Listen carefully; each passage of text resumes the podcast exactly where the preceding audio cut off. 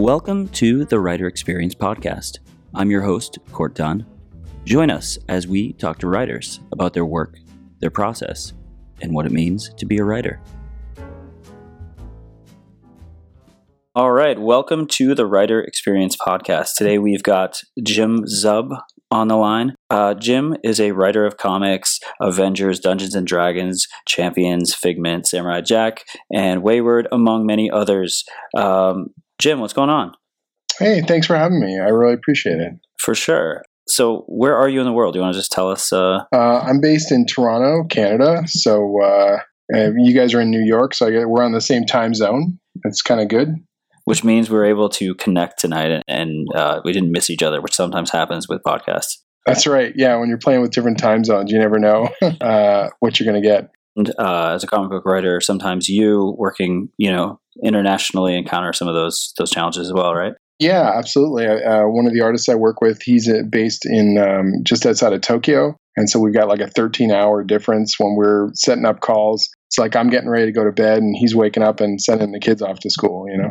So, you know, speaking of the life of a writer, normally when we've uh, done these episodes, we usually start from the beginning and kind of work our way forward. Uh, but we'd like to do something a little different in this episode. We'd like to kind of give this theme of this episode, um, how to write a comic one oh one. Are you cool with that? Sure, sure. Awesome. You guys want awesome. to talk the process? I'm I'm totally cool with that. Yeah, we want to talk process. Um, so yeah, school me on on writing a comic. Let's start from the beginning.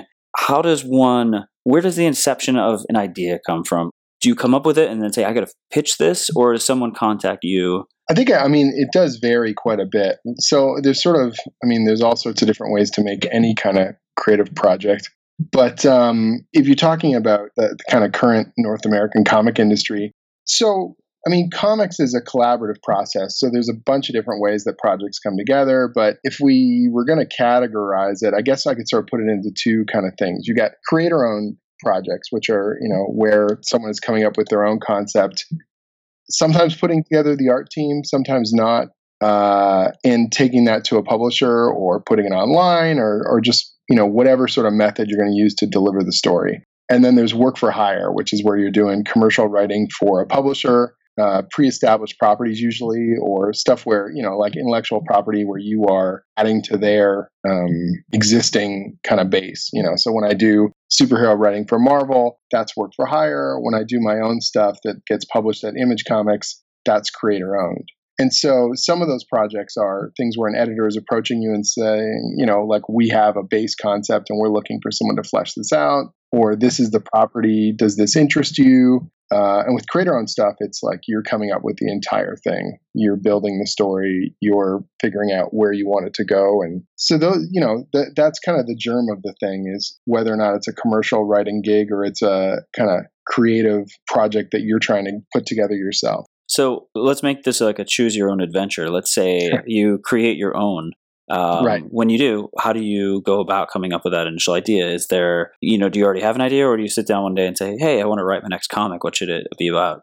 Well, sometimes it's like I've got sort of a scrap file of ideas that are kicking around. Some of them I have like a title and a concept. Some of them I have a theme and just sort of free-floating ideas that, that I'm trying to anchor to a particular story. Sometimes it's a character. Sometimes it's a place or a particular visual thing. It can really vary, you know, like any kind of creative process, it it's going to be a little bit different every time. But usually I want to try and have an artist attached before I start to really flesh it out, because comics as a medium, I mean, it's a visual medium. And so if you go in, I, you need to have a sense of what it's going to look like. At least I do. I want to have a sense of what the style is going to be. You know, I want to be able to talk to that artist and be able to develop it alongside them so that we're both really invested in the final product. And do you know going into it, like, let's say you have a concept, you know, okay, this is just going to be a graphic novel, or this is going to be an ongoing, like, is the sense of like length involved early, or is that uh, something you, you know, decide sometimes later? Yeah, it's, it varies every time. Like sometimes I've got a pretty locked down vision of, oh, okay, this I can do in four issues, or this is going to take this many. And then sometimes it just sort of grows organically as you start working on it. You know, that's just the nature of, of any kind of creative project. The more you work on it, the more kind of ideas tend to flow out of it. Um, the ongoing creator owned series I'm doing right now called Wayward, we didn't have kind of Uh, I had an ending in mind, but I wasn't sure how long it would take us to get there. And we're actually coming to the end later this year. And when it's all said and done, it's going to be thirty issues. And so that kind of longer form project is something that you have milestones. You kind of know where you want to go dramatically, but you don't necessarily have every single chapter plotted out ahead of time. Right. And when you start working on this, uh, let's say you want to come up with a, a concept, you have very initial ideas. Where do you go? Do you go to a coffee shop? Do you go to sit, go into your basement, you know, somewhere moody?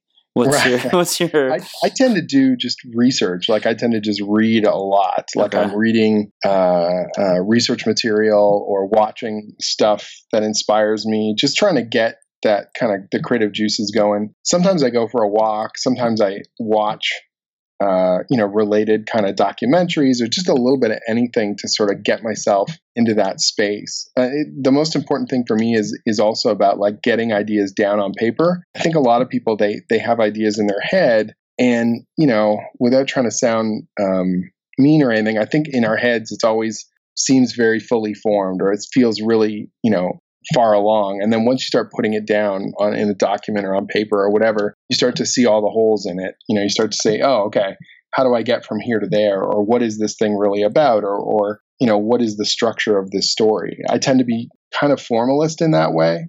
I know some people are very by the seat of the pants kind of writing. They just want to start writing a scene or a moment or a right. character and see where it leads them. I tend to plan stuff out more. I tend to want to have at least some of that structure in place before I start actually writing scenes or anything like that.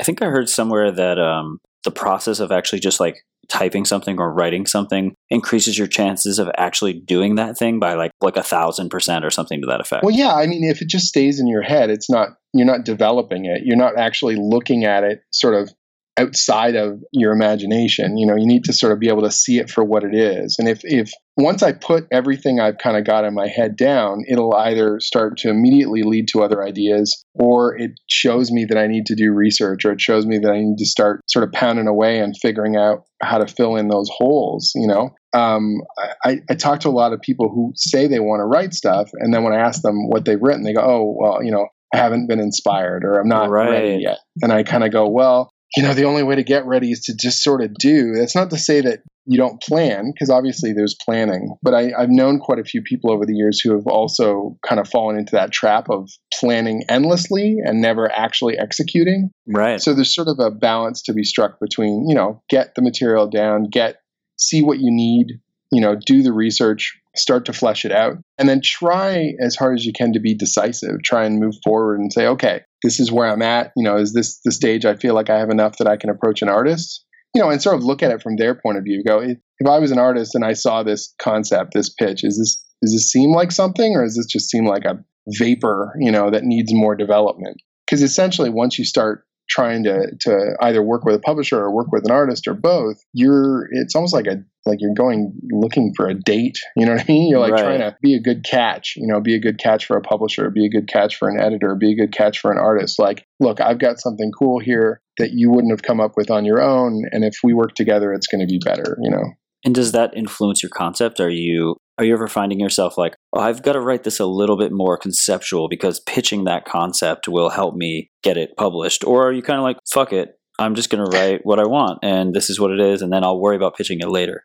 Um, I think it's a, you know, it, it, every project's a little different. Like sometimes I've got an idea much more tightly kind of wound in my head, and it's more like me trying to explain that to the publisher. And other times I'm like, I kind of know the germ of the thing is there and it needs more development, but there's enough that I can get someone's interest and then get their expertise and feedback to help me take it to the next stage, particularly when I'm working with the commercial stuff. If I'm, you know, creator owned, I want to have a pretty tight vision because it's my story, you know, that I'm going to end up owning in the end. Uh, but with the commercial stuff, I'm working with, uh, you know, for Marvel, I want to run this by my editor. So I know if I'm going in the right direction, or he's going to point something out that I wasn't aware of about, you know, future publishing plans that are going to kind of throw water all over my big epic idea, you know, the sooner I can get the editor involved on the commercial stuff, the better, because they're going to, they know the full structure of the, you know, the publishing plan and what other things are happening. So it really depends. The creator owned stuff, I tend to go off into the weeds more and create a bunch because I kind of know that it's going to be closer to my initial concept. You know, it's not going to go through as many hands. Interesting. And on the other end of the coin, when someone approaches you with a concept for hire, are you ever like, wow, this is too conceptual? This is something that maybe I don't want to do, but wow, the pay is good. Like, how do you find that line? And when I you mean, choose- you're trying to balance, you know, being brought on a board a commercial project is ideally because you are bringing something into it. Like, I'm not just the script robot, right? right? So I need to be, you know, invested in it emotionally or, you know, have something that I'm bringing to the table. It's rare that I just pick up a project that's just like, okay, I will coldly execute the plan. You know what I mean? Like I, I've done a few of those over the years, but they tend to be really short-term, just get it done, get it out kind of stuff. And I, you know, you can still, even in those cases, you can surprise yourself and kind of get a little invested into it once you start executing the idea in, in your own way. But, you know, at the end of it, it's sort of like you look at the opportunity and you look at the, you know, what, what you have to sort of bring into it. And I want to get that conversation going as early as possible. Like, okay, here's what I think, or here's,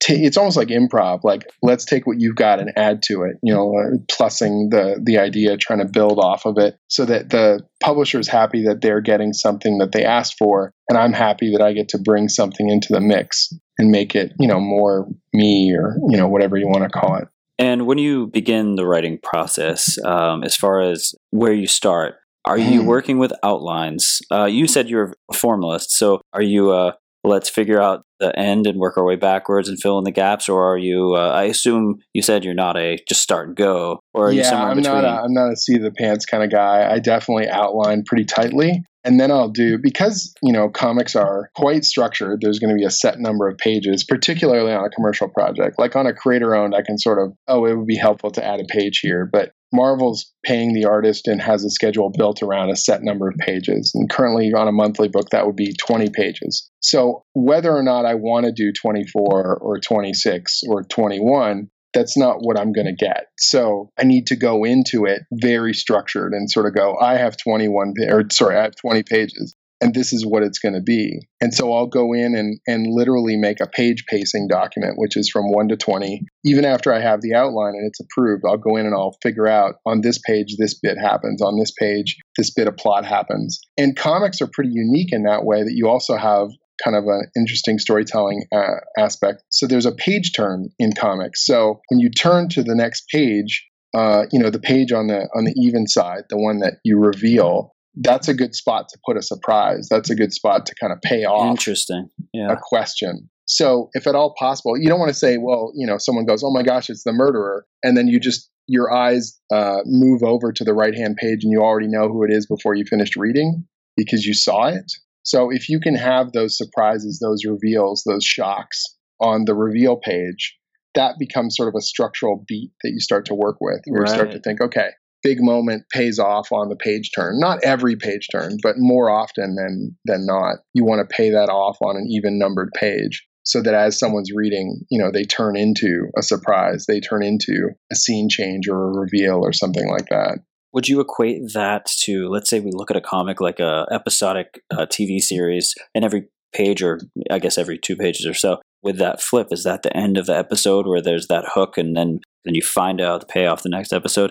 Well, I mean, at the end of an issue, absolutely. You've got a cliffhanger of some sort if it's an ongoing series, or, you know, you've got a satisfying narrative kind of chunk and giving people reasons to come back for the next issue, the next chapter, the next piece, you know. And it's not that every scene has to end on a you know, an odd numbered page. It's just like, it can be a nice rhythmic way to sort of think about things in big, broad pages. You know, there are times when I'll change scenes in the middle of a page, but it's structurally, it tends to be more often than not at the bottom of a page, you know? So you start to just sort of visually chunk the story into these big page Uh, scenes and elements. You know, sometimes in that outline, I'm writing little bits or, or important lines of dialogue. Other times I'm just sort of, I'll literally write a page pacing and sometimes it'll just say action, you know, like this is where the people fight, you know. Interesting. And when when I get there, I'll figure out how to make that fight inventive or how to use the particular environment or all the different elements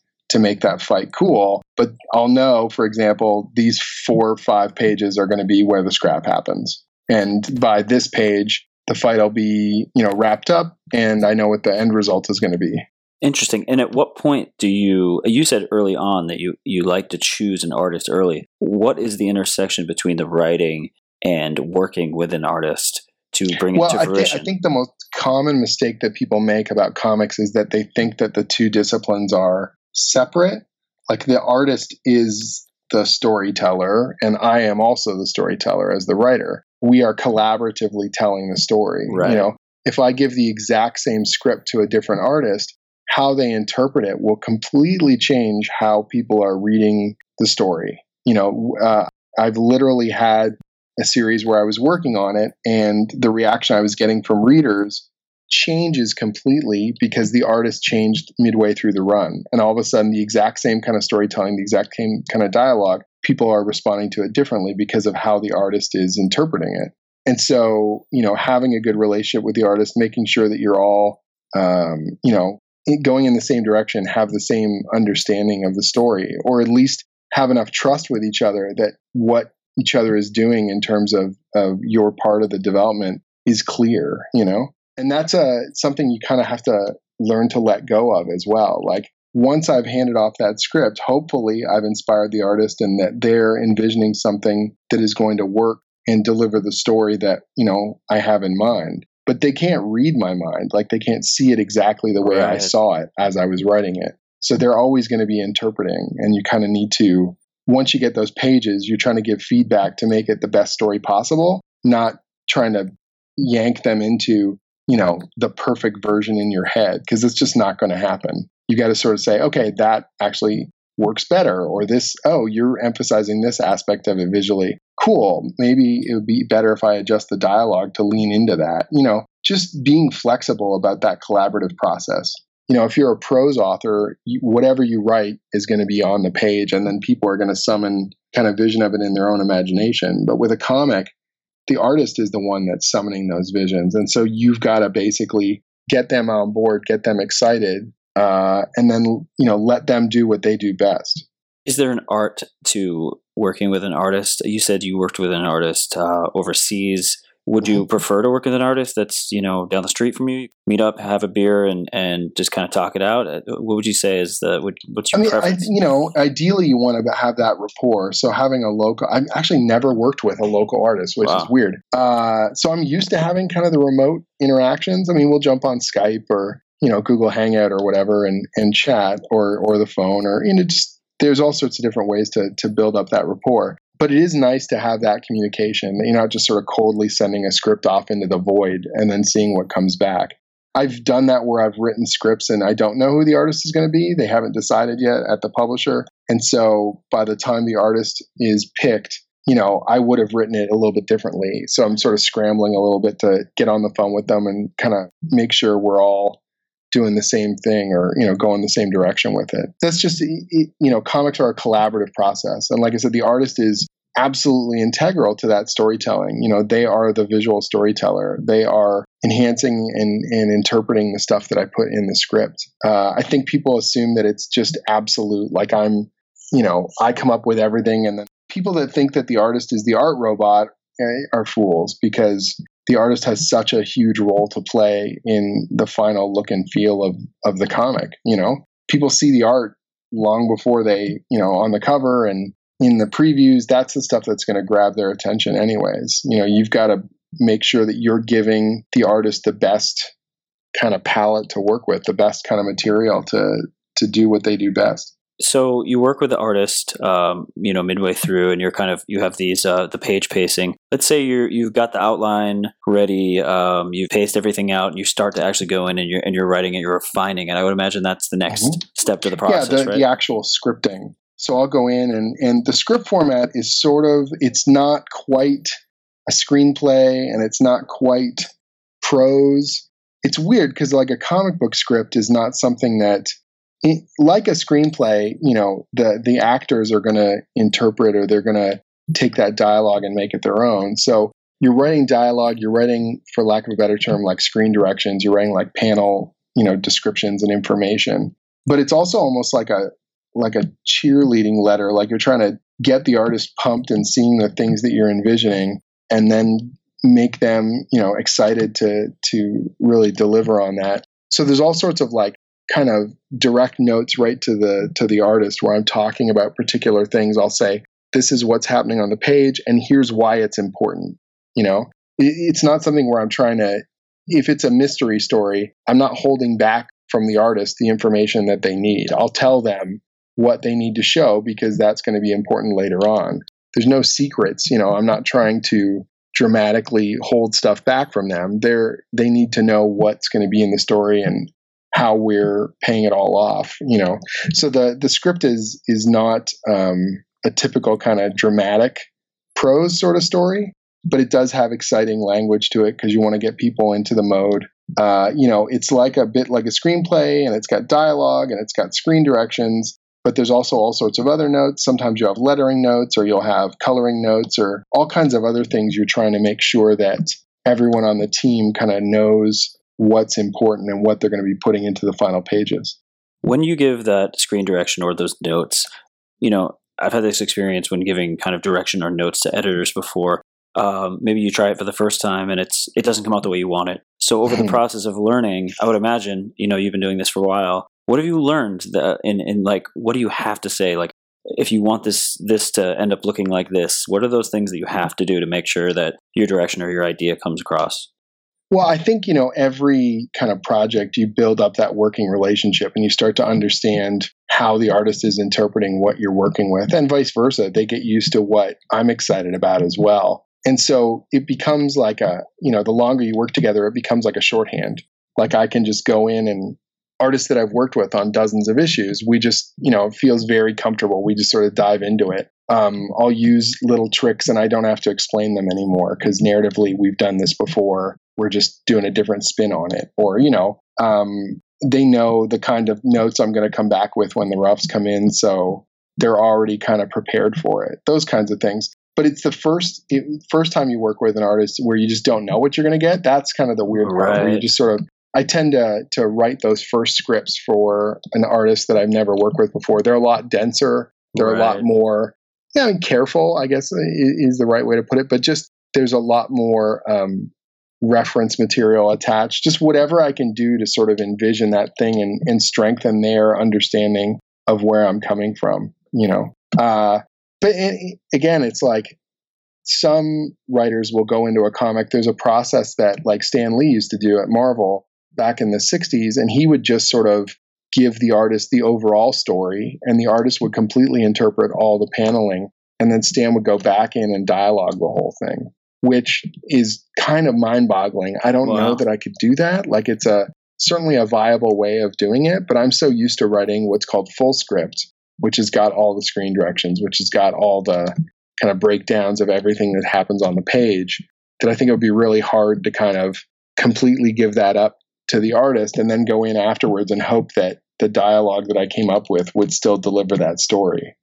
What's the most fun part of that process? Would you say, is it dialogue? Is it uh, those direction, those notes? Is it the character backstory? What would you say, like for you? Is, um, is your I, favorite? I love writing action. I love kind of coming up with weird sort of inventive ways to, to you know, for characters to, to engage uh, in action. So whether that's superheroic sort of stuff or sword and sorcery, I want to try and show people things they haven't quite seen before, or give a little bit of a different twist on on a you know on an old trope. You know, that sort of stuff is fun, trying to figure out how to use this particular configuration of where we are and who these characters are and make this, you know, wild and and interesting, and something again visually that the artist is going to get excited about. You know, I want the artist to be able to dig in and do something really cool with it, and the only way they're going to be able to do that is if I give them something cool to play with, or I make them excited to to want to deliver it on the page, you know. Right. What about the, the creation of characters? How do you go about that? I mean, I assume that comes after the inception of the idea, and then you're deciding, okay, who's my main character? And, and then working from there. What's your process yeah, of creating and the, again, it's like yeah. getting the artist involved as early as I can so that okay. they're able to put a design together, and we can start, it, you know, moving it from abstract to something distinctive. So then I say, okay, this is kind of what I'm envisioning, but what's your sort of thought? What kind of thing do you think is cool, or what do you want to draw? And then they'll bounce a sketch back to me, and then that generates more ideas. You know, real c- collaborative stuff. Again, like, um, you know, I want the artist to feel invested in the process. Like, we just did a thing where on the Champions, which is this um, Marvel team book that I'm doing, right. We just did some new costume designs for some of the characters. And the artist got to go in and, you know, Sean did a wonderful job coming up with one of the outfits. And then the Marvel editorial team had another artist come in and design one of the other ones. And so it was like kind of this process of going back and forth and saying, okay, well, here's what it's, how it's going to be used in the story. How can we visually show that? Or what sort of things to exemplify about how their personality has changed can we show in the way that their new superhero, you know, suit looks or whatever? And some of that's subtle and some of that's broad. And you just want to, you, you want everyone to feel like they have something to bring to the table so that when we're finished, we're all really proud of the end result. And just kind of finishing off that process, basically, you know, I'm, I imagine you're going back and forth with the various edits. You're you're you're writing the script. They're sending back um, the art, going back and forth and and, and refining it um, yeah. from there. Are you sending these um, drafts to, I don't know, Marvel, the company? Yeah, send it to the okay. editor first, okay. and then once okay. it's approved, it goes through to the artist. The the editor always gets the first kind of crack at it to make sure that there's no obvious mistakes that we don't want to miss, you know, or or extra reference material they need to pull, or just whatever's required on that front. So, you know, on a creator-owned thing, it's more freeform where I'm just sending it right to the artist. But right. on a commercial project, there's always, you know, an approval step that it's got to go through. Even if I've outlined it and it's been approved, there's still going to be, you know, the interpretation of that, how I actually scripted it out, is still got to go through that approval process. And this is and, before... Again, the longer you work on a project, the more kind of trust and, you know, the faster that tends to go. And this is before you've even like had uh, drafts back from the artist, or is, or is that kind of gone on, but you ha- they haven't actually started to... Well, the full script goes okay. through editorial before okay. the artist even gets it. Interesting. So, yeah, I, they, they may know what the overall story is, but the actual writing is going to get through editorial first because they have to, you know, have their say. Or in the case of like a licensed property, you know, like if I'm writing Dungeons and Dragons, the people who create the Dungeons and Dragons game need to approve it before the artist even sees it. Right. So let's transition over to that um, second tier, which is uh, writing for a company, like you just said, um, right. or, or pre-existing. Um, so yeah. basically, you know, I imagine you, you mentioned earlier that you're a big researcher. I imagine for that, like research is the most important step early on, right? You have to get to know the character, the the, the villains, everything, like what, how yeah, they think, the more, how they talk. The more material you've got, the more you know the property you're working with, just the easier and more painless it's going to be, because you're not making those, you know, basic mistakes in terms of either reusing stuff that, that you didn't know had already been done, or misinterpreting a character or their motivation, or just anything, you know, even dialogue, how they speak, what what drives them, all that kind of stuff. So the the more time I've got to be able to put into that research, the easier it's going to be on the back end for approvals and for everything else involved with the project. So I wrote a comic series for Samurai Jack, and I got the gig after I pitched on it. But as soon as I got the gig, I sat down and I rewatched every single episode, right. uh, just with a pad of paper there, writing down key lines of dialogue or writing down little plot things or questions that I had so that I could refer back to them later. You know, that's the kind of stuff that it, it's different from watching for fun, or it's different from reading for fun. You know, like when I do comic book research, I'm really carefully going through the material. And I'm reading it for a level of enjoyment, but I'm also, you know, uh, what I can do to put a spin on on something that has already existed, or what is there, you know, wh- why do people really like this property, and and what do I see in it that I like as well, so I can try and emphasize and strengthen those things.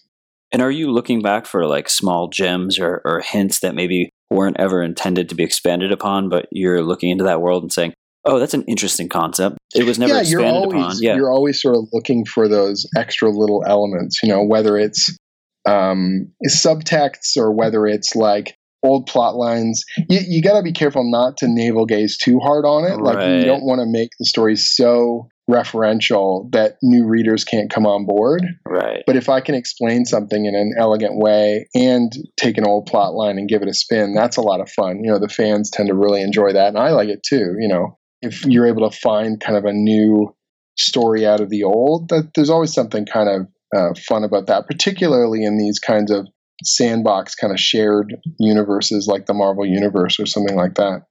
And who's the keeper of continuity? Would you say that, uh, it, that it's the editor that's the goaltender of, whoa, whoa, whoa, like, you know, that's, you can't do that in this world, or yeah, that never I mean, happens? The editor is definitely the one who's got the, I wouldn't, you know, usually the final say, as long as it's nothing too epic. If you're trying to make a major character change, then it might have to go through more hands. Like, um, there's a, a mini series that I'm doing right now. We're doing a major, major character change. And so it had to go through like three levels of editorial approval because it was going to sort of ripple forward with a bunch of different plotline stuff.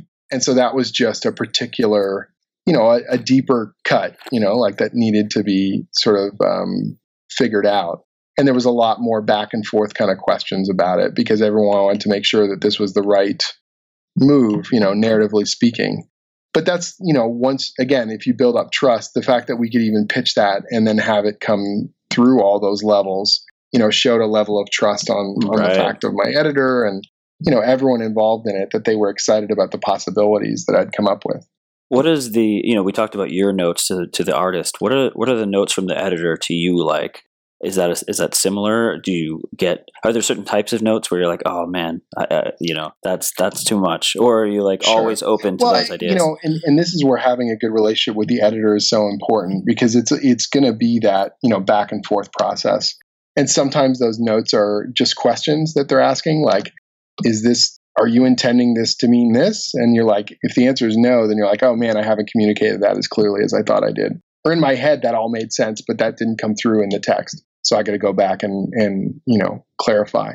Or sometimes it's just like, you know, li- literally, I know what you want to do here, but we're not allowed to do that because X, let's find another solution. And so either you come back with, hey, here's another way of doing it, or you come back with, I disagree. Let me explain to you why this is a brilliant idea right. and why we should totally do it this way. And then you try and bring them on side, you know, so they can take it up the ladder and fight for it.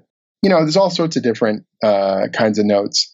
Um, again, it, and it depends on the relationship you have with your editor. Like there's story stuff that I do now um, at Marvel that I wouldn't have attempted when I first started there because they didn't know who I was and we were still building up that trust. And now I'll throw out kind of wilder ideas because I know that I won't come off crazy. Like they'll be like, oh, okay, that doesn't work. But, you know, we know you have good ideas in general. You're not just throwing these weird long bombs at us. Right. And how long does the this note process go on until you've kind of finally come to a decision? Is, would you say on average, this is a, a month? Is uh, this a until, year? What is... Until the artist has no more time. Right. until, okay. until the schedule runs out of track. That's usually how it works. You know, we're all making notes. We're all making little, uh, it's, the books rarely run ahead and they're almost never quite on time. So there's this like frantic process. By on time, I mean like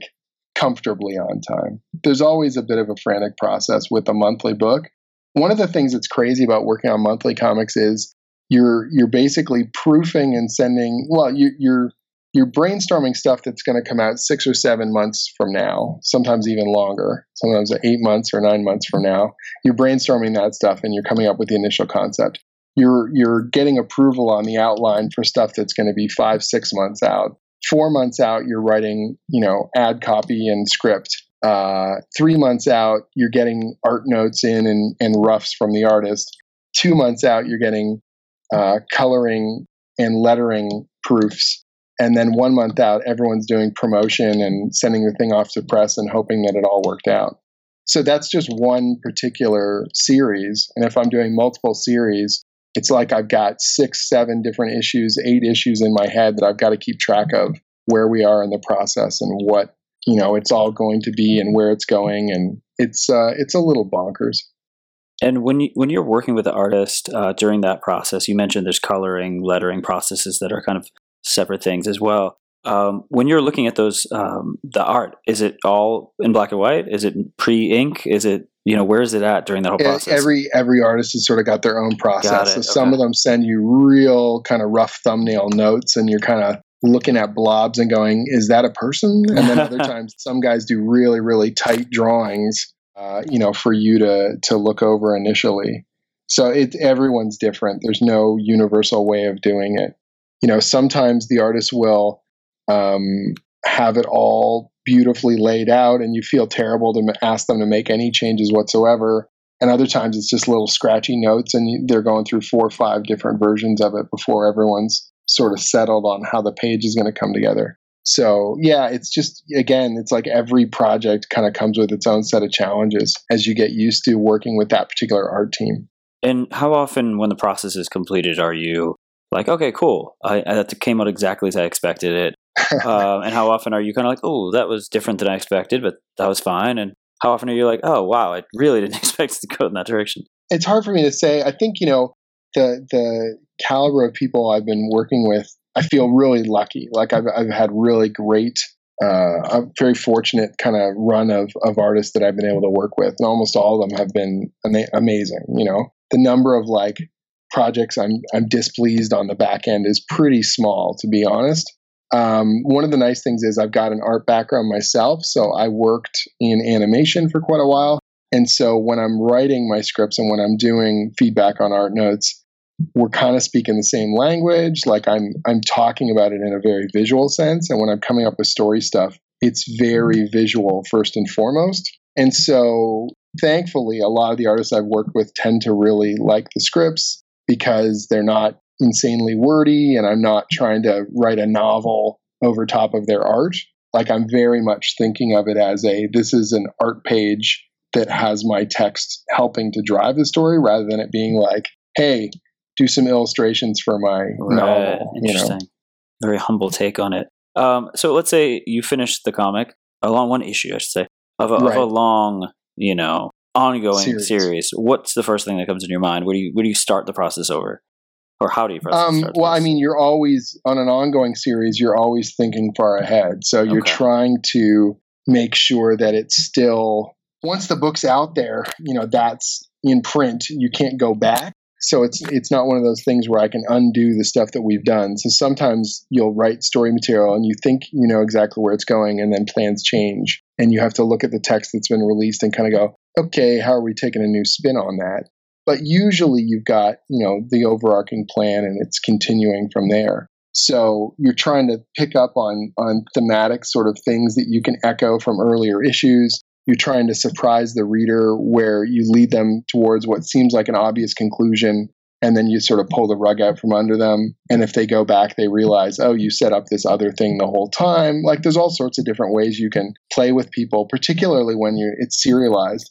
One of the things that's interesting about doing the monthly books, though, is the fact that, like, the online component, the social media component is really strong. You know, you've got fans that are reading this stuff every month and asking you questions, and you get to this immediate feedback to see, oh, they really love this plot line, or, oh, they really love this character. Maybe we should emphasize that a little more, or maybe there's a way to play against their expectations. You know, you're trying not to totally wrench your story away from where you were going, but it's useful to sort of know that the audience is reading and what they're getting from it, you know?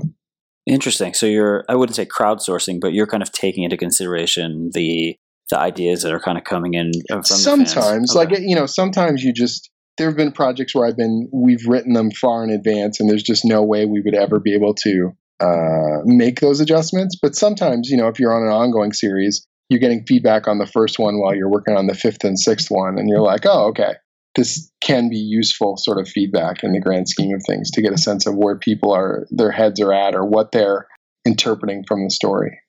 And one thing we didn't really talk about, and I'd be curious to know about um, how it plays into comics, is backstory. Are you, how, right. What are your thoughts on, on backstory? And, and is there such a thing as too much?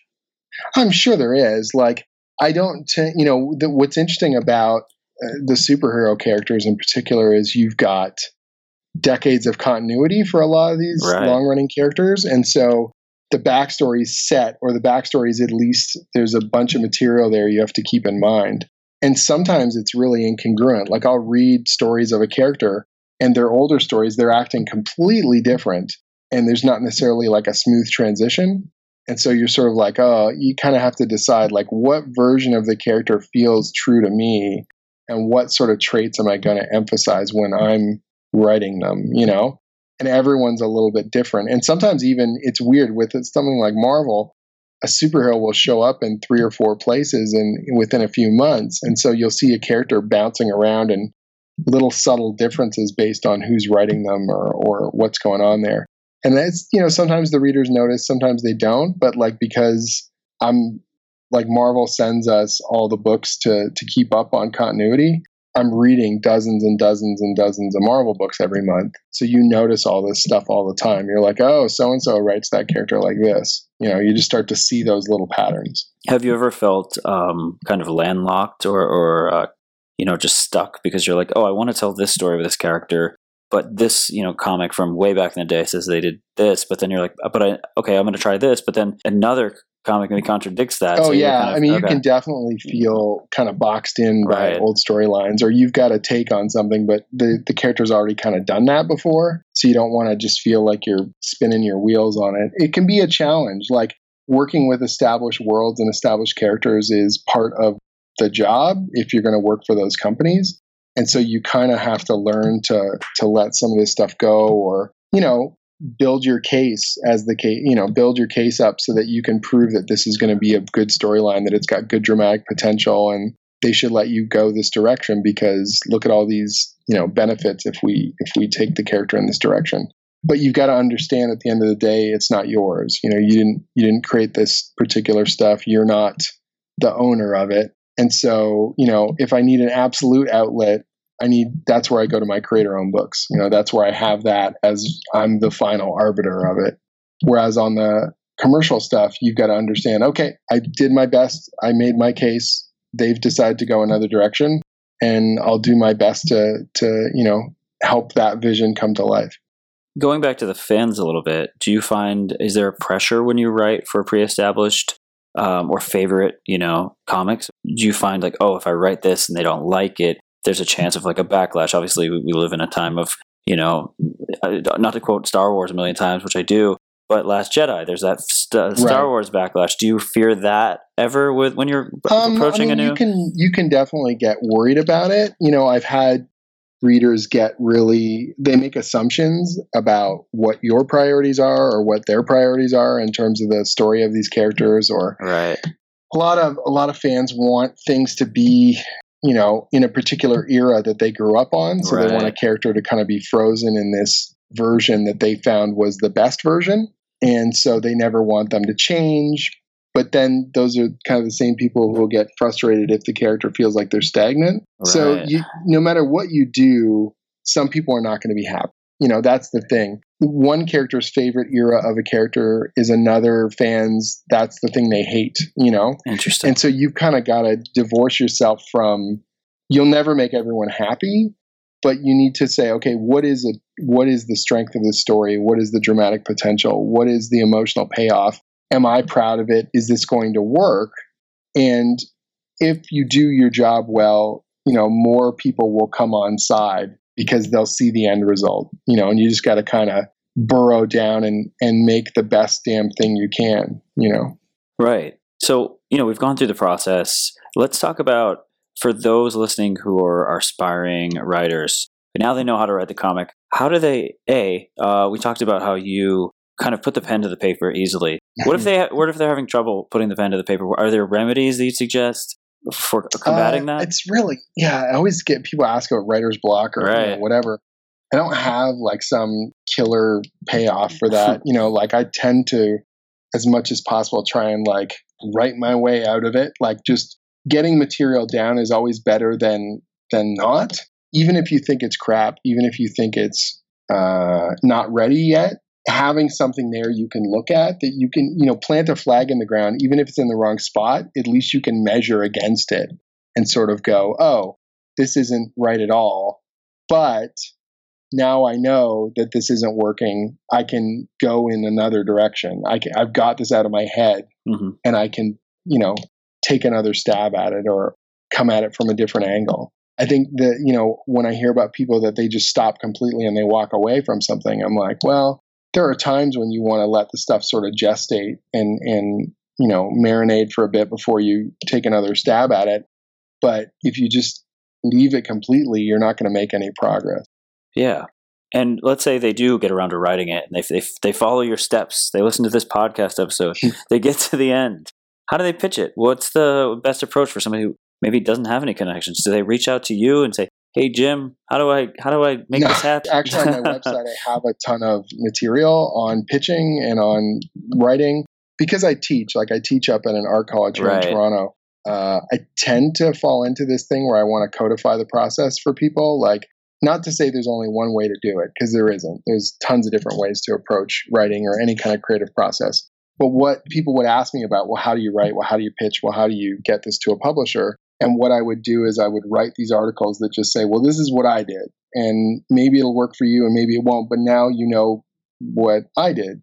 And that hopefully will, you know, help you to avoid some common pitfalls. And so like on my website, I've got probably about forty different articles on pitching, writing, scripting, some of the economics of creator-owned comics, how to present your stuff at a convention, all kinds of different stuff that that people might find helpful.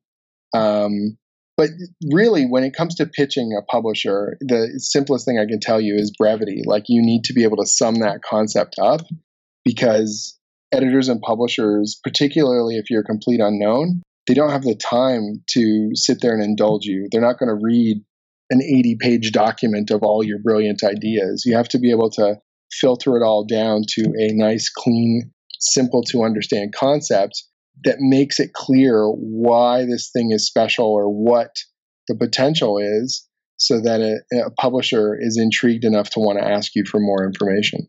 And would you say to those who are hoping for a big break, did you ever have a big break, or was it just a series of working hard and continuing to work hard, taking it day by day, and, and slowly the snowball effect? Um, I think it was, I mean, I had a breakout book of sorts. Like, I had done a few comic projects in the early two thousands, and then uh, a little bit of writing here and there through like two thousand six, two thousand seven. But it was like two thousand ten, I released this uh, sword and sorcery series called Skull Kickers. It was uh, published by Image, the guys that do The Walking Dead. And that sort of changed people's kind of, if they knew who I was, up till that point, they hadn't really thought of me as a writer. They just thought of me as sort of like a guy who worked at the studio and helped out and did a little bit of art, a little bit of organization, and a little bit of working at conventions. And all of a sudden they were like, oh, this guy can write stories. Oh, it's pretty good.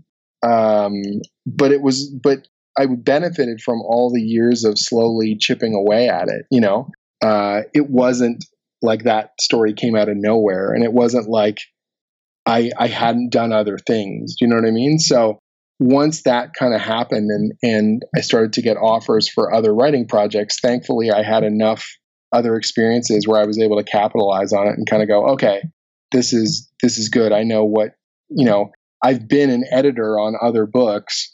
I know what an editor wants to see. I will be the kind of person that delivers what they need. You know, I will have the reference material before they ask for it. I will be able to explain this in a way that would that would have convinced me if I was running the book, you know? And so you you kind of having as much knowledge of the pipeline as possible. You know, one of the best things I think a comic writer can do is actually learn how to letter comics. So put the word balloons and the sound effects into pages. Interesting. Because if you're the person that puts the words down and you figure out, hey, this is how they put the words down, now I'm the person writing them, you won't waste the letterer's time. You won't be indulgent in a way that you would if you'd never done it before. You'd really understand exactly what every single caption, every single word balloon, every single sound effect is going to do to the storytelling process, because you've been the person that's had to grind it out and put it there, you know? And but any of that's true, whether it's coloring comics or drawing comics, like the more you understand the pipeline, the more valuable you're going to be to everyone in that pipeline, the better you're going to make their job, you know? And let's take it one step further back before the big break. How did you even get started in comics? Were you always aspiring to write? Were there uh, specific uh, the inspirations you had? The first comic that I ever did was actually, I wrote and drew it. and I started putting it online. So this is two thousand one. I was working at an animation studio, and it was a pretty good job, but not entirely creatively fulfilling. And so in the evenings, I really wanted to do my own story, and I didn't know how to get it published, and I didn't know what that took, but I knew I could put stuff up online, and then at least my friends would be able to read it.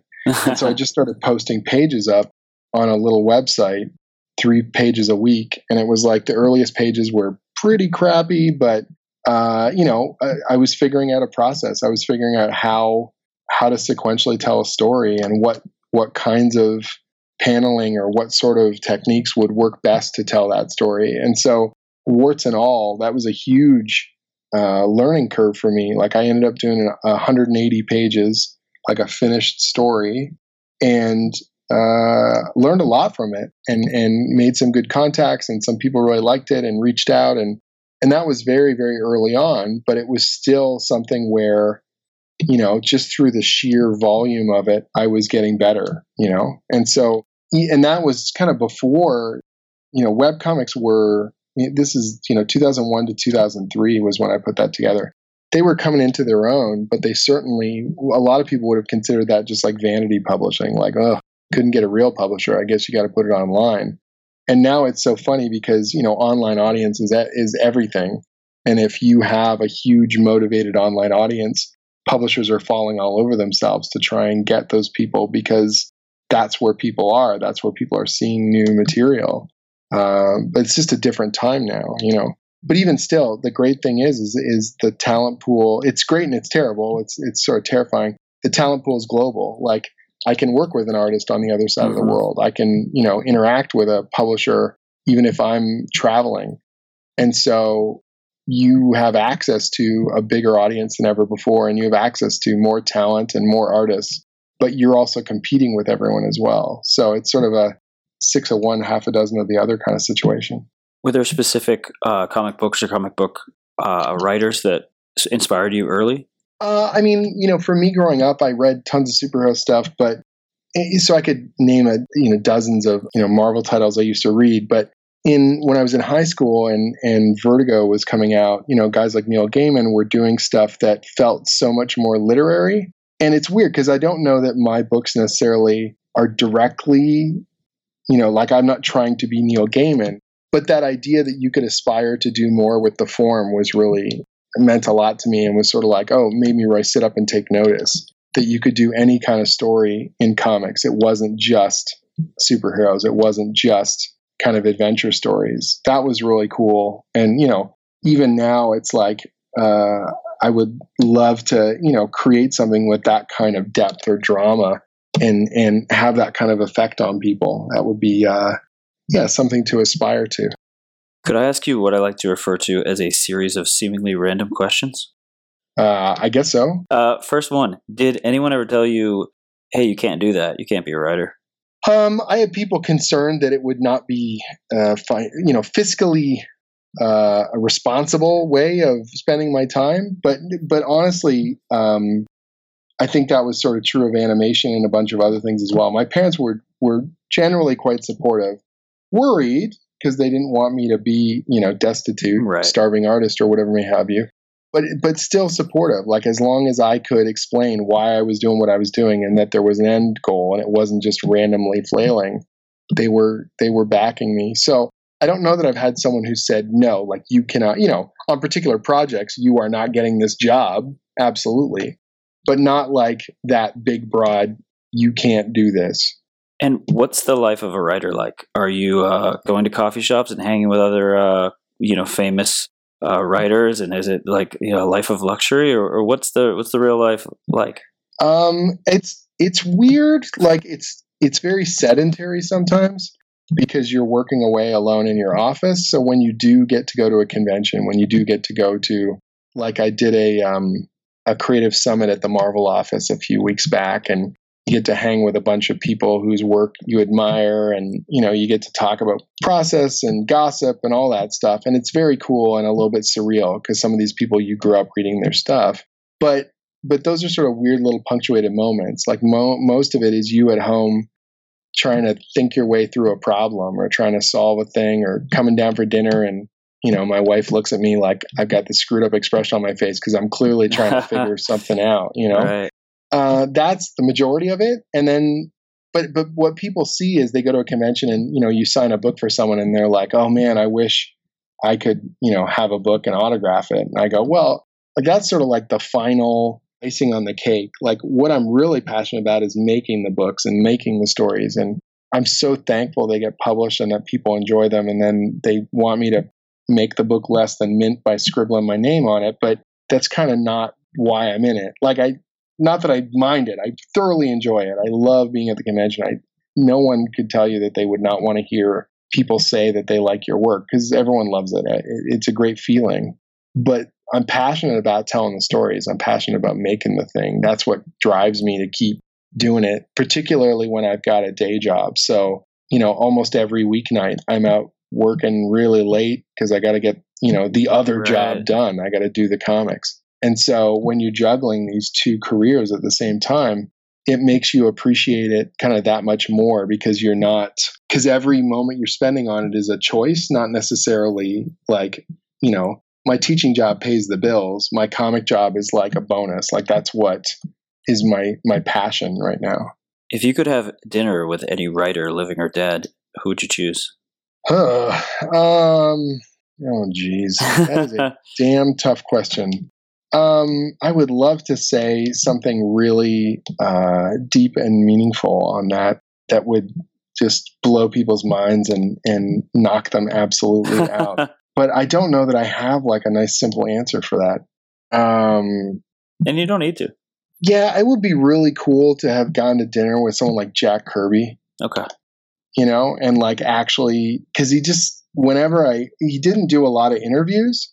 Like, you know, don't get me wrong, Stan Lee's great and everything, but it's like you can hear Stan in a million different interviews and a million right. different media outlets, but Jack was so quiet and he was so kind of reserved. And so it'd be interesting to like have a beer with that guy and get a feel for what it was like to be, you know, making those books, you know, through the fifties, sixties, you know, all that kind of stuff.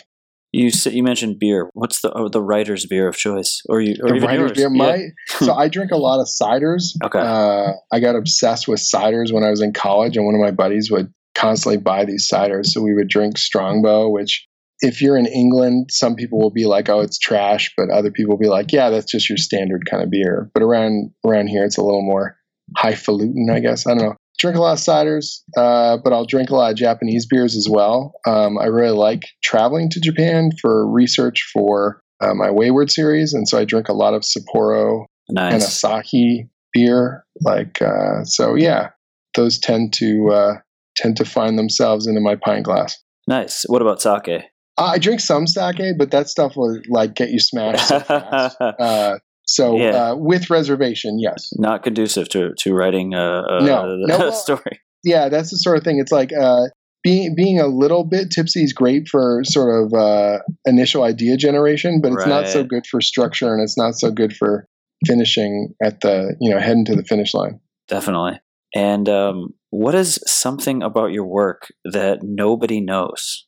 That nobody knows? It could be your process. It could be about something about previous work? Um, well, okay. So this is going to sound extra mysterious, but I can't actually tell you the full thing, but okay. I will give you a little secret that's not the full secret. So although I've written a ton of stuff about pitching stories and about, you know, uh, uh, telling, giving people a peek behind the curtain, one of the things I'm known for is writing team books. I really like writing groups. I really okay. like writing character interactions. And I figured out a method for that that works really well for me. And that's one of the only things that I've never posted, my sort of method online. And every time I include this particular aspect in a pitch, it always goes over like gangbusters with an editor. Wow. So it's like my secret weapon that I keep in reserve. It's like your finishing move. It is like a yeah, finishing move. Nice. It's, it's, and so I've posted so many different things about how I write, how I pitch, how I... Uh, develop stuff, and I have never ever posted about that. I don't even talk about it with other writers. Nice. And it's not like I think that no one has ever done it. I'm sure tons of other people have, but I'm just so paranoid Right. Because one of the first times I did it, the editor gushed and gushed and gushed about it and said that it was like so great. And that was what convinced them to hire me for the project. And every time I've used it, it's always gone over well. So I just never tell anyone about it. Right. And a magician should never show all of their That's tricks. That's the trick that yeah. I keep that nice. I keep close to my chest. Yeah. Nice. Um, so yeah, we didn't actually get a chance to talk about A, uh, what you're currently working on, B, what's coming up next. Um, right. You, I, I believe you're working on Avengers, Champions, Dungeons and Dragons, Wayward. Is that correct? Or are there others? Uh, yeah, I'm doing uh, I'm doing the Dungeons and Dragons series. I'm also doing uh, Rick and Morty versus Dungeons and Dragons, right. which I'm co-writing right with that. Pat Rothfuss. I'm very excited about. That sounds awesome. I'm just wrapping up um, an uh, Wolverine miniseries called Mystery and Madripoor that's going to be uh, coming out over the summer. The second issue actually comes out next week uh, when we record this, um, and uh, I've got some other Marvel stuff in development that hasn't been announced yet, and. Uh, yeah, more sword and, sword and sorcery uh, project stuff that's in the hopper that I'm also working on. So it's a pretty full slate. It's somewhere between five and six projects that I'm sort of juggling at the same time. How do you find time to play Dungeons and Dragons? Well, I don't play as often as I would like. I had a regular campaign going for uh, last last year. We had it, it was almost weekly. I was super happy. Uh, and right now it's, it's on hiatus because all of us are, everyone in the group is, uh, either a writer or other creative person, and our schedules just got slammed cause it's convention season. So I am, um, kind of starving for, for more D and D. Uh, you know, D and D is one of the reasons why I'm a writer. Like, honestly, I grew up playing D and D with my older brother and cousins. And they were much older than me, and so we couldn't do sports stuff. They would just trounce me. Uh, but what we could do, and how I felt kind of equal to them, is if we played D and D, when my turn came, if I had a great idea or if I entertained them or made them laugh, I felt like I was, you know, one of the older boys, like I was, like I was an adult, like I had something to contribute. And so entertaining them and being entertaining, you know, it just kind of started to become natural. I wanted to tell those stories. I wanted to develop those characters. I wanted to make my mark on that stuff.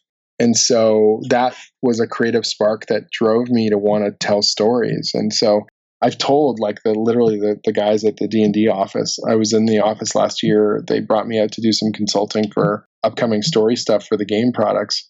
And uh, oh. I just literally told them, like, you guys are the reason, not you specifically, but D and D as a whole is the reason why I, I'm a writer now, you know, and uh, yeah, it's just, it feels so cool to be able to to actually kind of contribute to the to the to the brand, to the game. Yeah, it's awesome.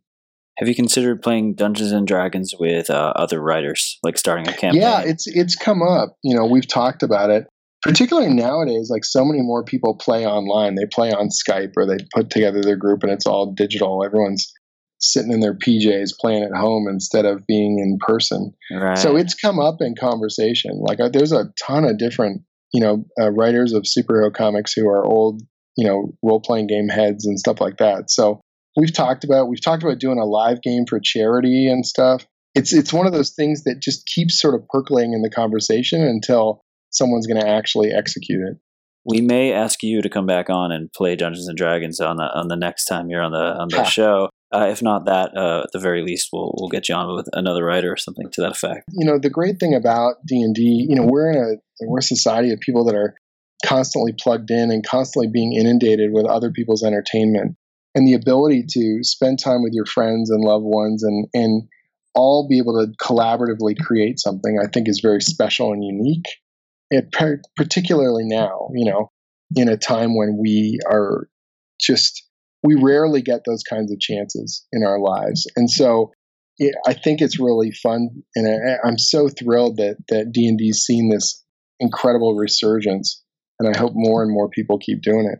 Plus, I feel like uh, playing D and D with a writer as a dungeon master might make the game infinitely better. Because now that I think about it, playing D and D as a young person, you know, you didn't have the writing experience yet, but to come from somebody who is more experienced, written, you know, D and D comics, like I can imagine that would be quite uh, an adventure. It's tons of fun. One of the things that's nice is, like I said, everyone in the group is a creative person, so we're all kind of bringing ourselves into it. We're all given, you know, a lot more, you, you think a lot more about the process than you did as a kid. You know, as a kid, it was just like, okay, this is a shared thing we're doing, but it was more about like yourself, like I'm going right. to do something cool with my character. And when you're playing collaboratively with your friends, it's just like a totally different level when you're, when you're an adult. First of all, you don't have to worry about like, can anyone afford to order the pizza? You know, uh, so which true. Is great. So but true. On top of all that, you're also just able to, yeah, just, I think invest yourself in it that much more because you appreciate the time you're spending. Well, speaking of time, thank you for your time. No poor, problem. poor transition there. But